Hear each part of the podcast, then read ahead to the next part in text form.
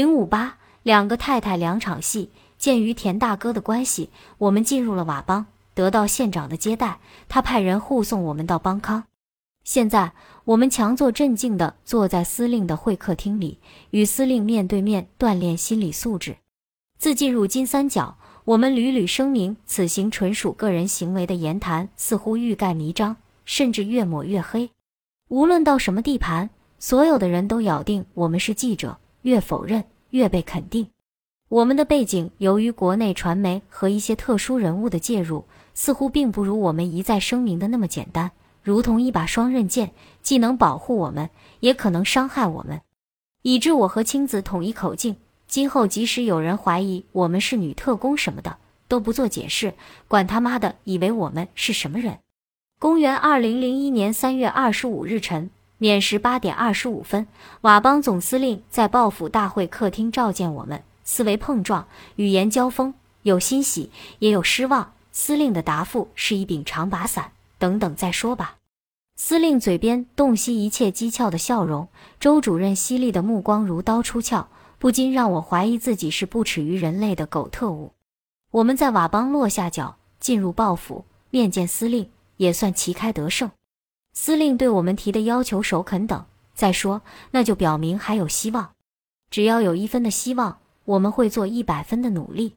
会客厅拥进一群佤邦高官，司令看腕上的表，周主任心领神会，宣布：司令要开会了，见面到此结束。无视我们面临诸多困难，资金短缺，无向导采访，无定期滞留，不苟言笑地说，公务繁忙，恕不奉陪。你们自己到处转转吧。我们讪讪起身，不料他又蹦出一句话：我带你们去见大太太。喜出望外，跟着周主任来到会客厅后面的花园，一棵绿荫如盖的大树，一个打扮雍容华贵的中年妇女坐在绿荫下捡辣椒，两个侍女站立身旁。她带着女主人的尊严，飞快地将捡好的红尖椒扔到旁边的瓦罐，像是女言传身教这项简单的家务劳动。树叶筛下花哒哒的光点，洒在女人斜襟水红衣裙裹着的发福身体。周主任向我们介绍，这就是大太太。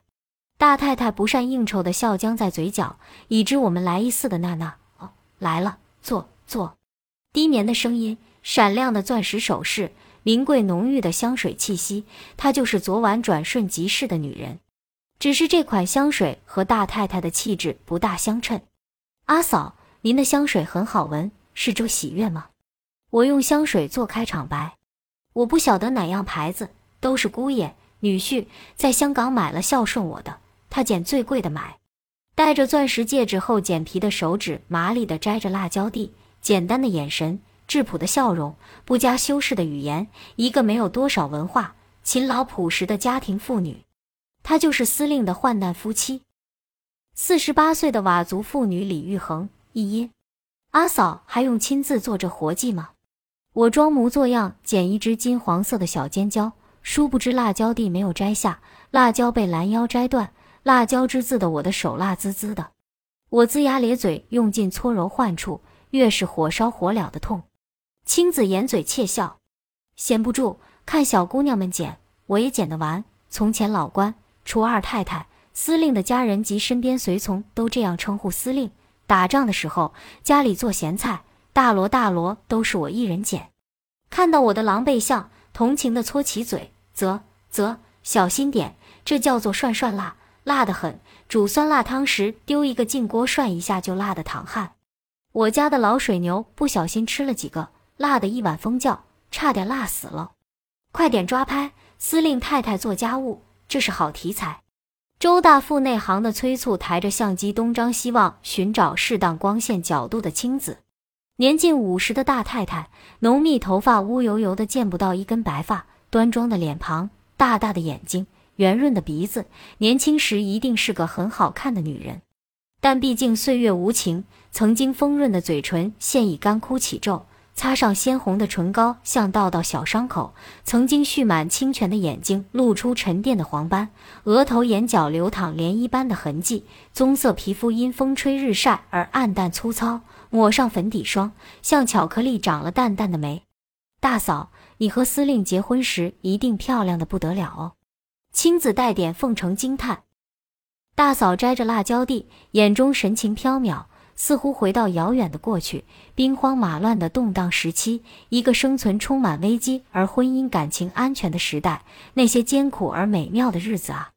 司令的父亲是昆马地区的佤族土司，从属地待嫁的女孩千里挑一挑出了十四岁婀娜多姿的少女，与十八岁英俊儿子结为夫妻，就是大嫂和司令。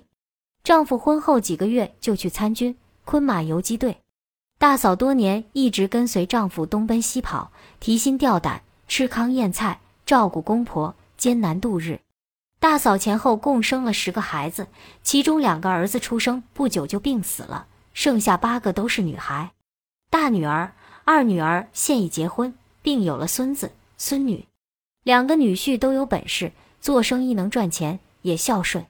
三女儿在仰光上学，四五六七八女儿分别在新加坡和成国上学，现在儿孙满堂，也算苦出头来了。这两天学校放假。上学的女儿们回来了，大女儿带着外孙也回来了。大嫂说到这里，心中高兴，辣椒也不捡了，在筒裙上擦了擦手，向在花圃里闲聊的几个女人招招手。他们会意的过来，走在前面的是个穿西服套裙的年轻短发姑娘，向我们点头微笑，自我介绍：总部文秘王慧，祖籍中国，本土生长，佤邦培养的第一代知识分子，中专毕业。这个两颊长满细密密青春痘的女孩，小眼睛像两点黑漆熠熠溜转，小嘴半张半掩地说：“司令和阿嫂待我如同亲生女，我也将他们当做自己的父母。”虽然对我们说话，却谄媚地看着大太太，是个善于奉迎的小机灵。这位是司令的大格格。王慧殷勤地将身后那个短发、刺着脖梗、怀里抱着孩子的年轻女人推搀到我们面前。什么大哥哥？她是我的大姑娘。这个小丫头话都说不来。大太太不满地瞪王慧一眼，王慧不敢辩解，怯生生吐了吐舌头，一副乖巧小女儿态。原来这个朴实无华、抱着孩子的女人，就是司令与大太太生的大女儿叶蓉。一因怀中的孩子是司令的外孙。他没有父亲的王者风范和格格的骄横，却有他母亲的淳朴。